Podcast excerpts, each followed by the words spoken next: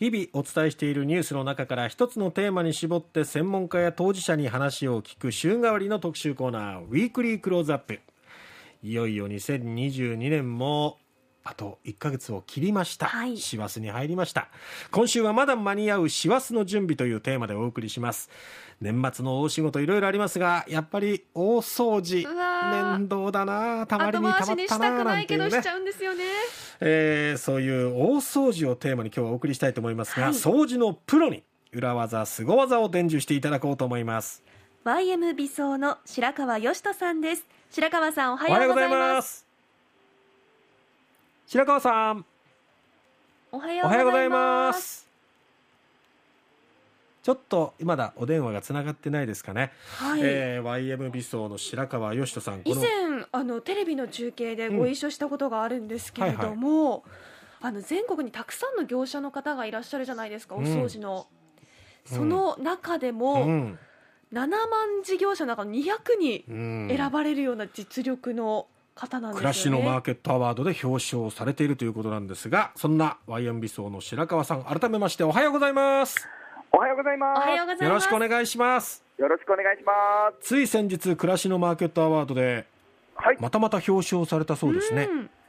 そうなんです。よかったです。よねん連続表彰されてきました。おめでとうございます。これはどんなところが評価されての受賞ってことなんですか？えーと食べログさんみたいに、えー、ご店様から評価がつくんですけど、はい、お客様からの評価とか、ああとはもうリピート率とかですね、うん、そういうのが評価されて、あのー、表彰になります。これはじゃあ日頃の皆さんの仕事の積み重ねがこういった評価につながるというのは自信にもつながりますよね。そうですね、うん、もうスタッフみんなが頑張ってくれてるおかげですね。ねえ、まあ、それだけの評価を得ている ワイエム 美装に、今日は白川さんにキッチンについてまずちょっとね伺いたいと思うんですが、はいはい、まあ油汚れがひどいコンロ周りなんですけど、ね、これはどうきれいにするのがいいんでしょう？コンロはですね、ええ、もう一番簡単なのはごとくで、あのフライパンとか鍋を乗せるところを外して、はいはい、ええ、あれを大きな鍋に入れてですね、男を鍋に、もう、うん、そうなんです。で、あの油汚れの洗剤を入れて、はい、でさんじゅっぷんとかいちじかんぐらいコトコトコトコト煮込むのが一番早いです。へー食材みたいな言い方されてますけど、それいいんですか？それでそれが一番いいです。やっぱりあの油汚れが、ええ、ずっと火にかけられて焼けついて固まってるので、ええ、あったかいお湯でですね、ずっとこう柔らかく溶かしてあげるのが一番落としやすくなるんですよね。あ、洗剤っていうのは何系がいいんですか？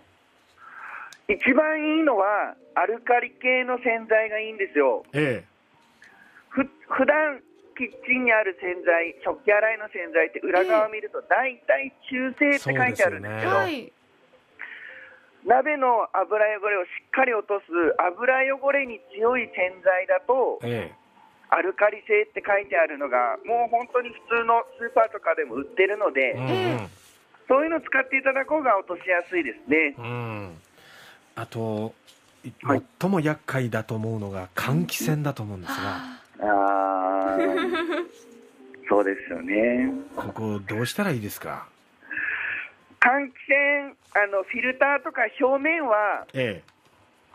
同じようにこう下からの熱で油が固まってしまっているので、ええ、これもですね、あの熱湯でふやかしていくのが一番いいんですけど、はい、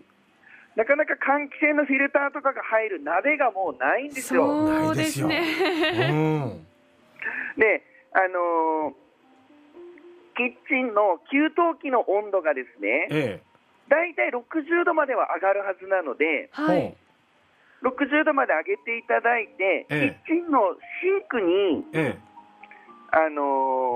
お湯をそこに張って、はいはいはい、そこに漬け込んでいただくといいですね。ああ、なるほど。うん、で油汚れがかなりひどい人に関しては、ええ、それこそあの鍋でちょっとお湯を沸かしてですね、はい、沸騰したやつをちょっと足していただいたりとか。あ、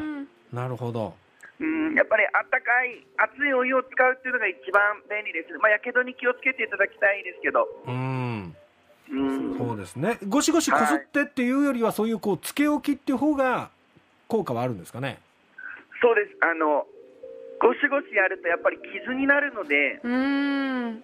でやっぱ硬いからですね、なかなか僕ら男性がやっても落ちないですもんね。うん。なるほどね。うん。うん、あとあのー、アイエイチ を掃除する際に注意点があるそうですね。はい、うんうん、あ、そうなんですよ。アイエイチ ってあれガラスでできてるんですよ。はい。なので上に物を少しでも落としちゃうと結構割れちゃうんですよ。はあ。で、なるほど。換気扇。そうそうそう。うんうん、だから アイエイチ って結構ですね、ええ、上の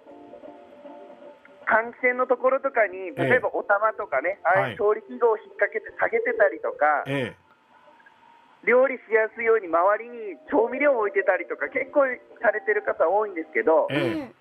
掃除しようと思ってどけるでしょまず、はい、その時に手がつるっと滑って落としちゃうと アイエイチ バリンって割っちゃうんですよ。はあ、なるほど。もう一気に歩きなくなるので、はい、対策としてはどうしたらいいですか。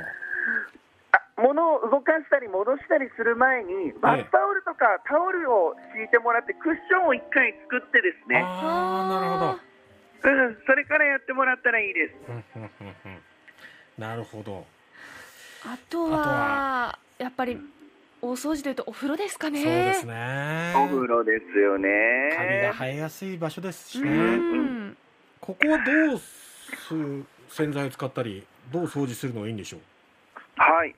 お風呂はですね、僕たち洗剤でいうとごしゅるいぐらい使い分けるんですよ。うん、ごしゅるいも、うん、そうなんです、はい、例えばさっき出てきたカビのお掃除をしたいときは、はい、塩素系の洗剤を使うんですね。えーでお風呂の床が黒く黒ずんでくる場合があると思うんですけど、ええ、あれって裸足で歩いてるので、はい、かかとの皮脂汚れが溜まって黒くなってくるんですよ。はー、これって、ええ、皮脂汚れなんで油汚れなんですよね、はい、そうするとお鍋の油汚れを落とすのと同じです。お化粧を落とすのと同じで、ええ、あったかいお湯でふやかして、ええ、お化粧を落とすみたいに洗剤をかけて汚れを浮かして落とすっていうのが床の落とし方なんですよ。ええ、中性よりもアルカリ性がいいってことですか。アルカリ性の洗剤がいいです。あー、なるほど。ほうほうほう。で、はい、えー、鏡とかあとは浴槽とかに白いもやもやしたザラザラした汚れ、水垢が溜まってくると思うんですけど、ええ、ありますですよね。あれって水道水の中に含まれているマグネシウムとかいろんな金属成分が固まってくるんですよ。へー。なので金属なのでこれは同じような金属製の硬いヘラとかで削って落とすか、あとは酸をかけて上から溶かしていくかっていう落とし方になるんですね。なのでこれだけでもカビは塩素、うん、床の黒ずみはアルカリ、うん、水垢は酸で溶かすって、はい、これだけでももうみっつ必要なんですよ。うーん、なるほどね。だから僕たちも現場でよくお風呂が汚れてるんですって言われるんですけど、えー、どの汚れが気になるのかっていうのを聞いて、うん、それに合わせて洗剤を使い分けていく、うん、っていうことですね。でお風呂の洗剤に関しては、えー、これも裏ひっくり返すと中性って書いてあるんですよ。えーはい、ですごくしっかりお掃除できるように、ええ、界面活性手がモコモコモコモコなるんですよね。はいはい。で小さなお子さんがお手伝いでお掃除、うん、お風呂お掃除したりもするんですけど、うん、洗剤の残りがあるとやっぱ肌に触れると裸で入るんで、うん、どうしても肌荒れしてしまうので、うん、そういうのがこうしっかり落ちたのが分かるようにこう泡がモコモコなるような、うん、風になっていて、でちょっとやっぱ洗剤の成分も少し弱いんですよね、ええ、なのでもう皆さん一生懸命お風呂掃除されても、うん、中性でさっき言ったみたいにアルカリ酸塩素で必要なところを落とそうとしてるので、うん、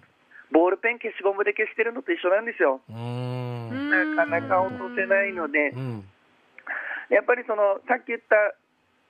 おお掃除、特に塩素とアルカリとか塩素と酸とかを混ぜるな危険なやつがあるので、やっぱりその慣れない方に関しては今日はカビを落とそうとか、うん、あそうですね、うんうん、今日は床を落とそうとかっていう風に日にちを分けてもらえると一番安心かなと思ってます。なるほど、はい、分かりました、うん、白川さん朝からお対応いただいてありがとうございました。とんでもないです。ありがとうございます。え今日は ワイエム 美走白川義人さんに話を聞きました。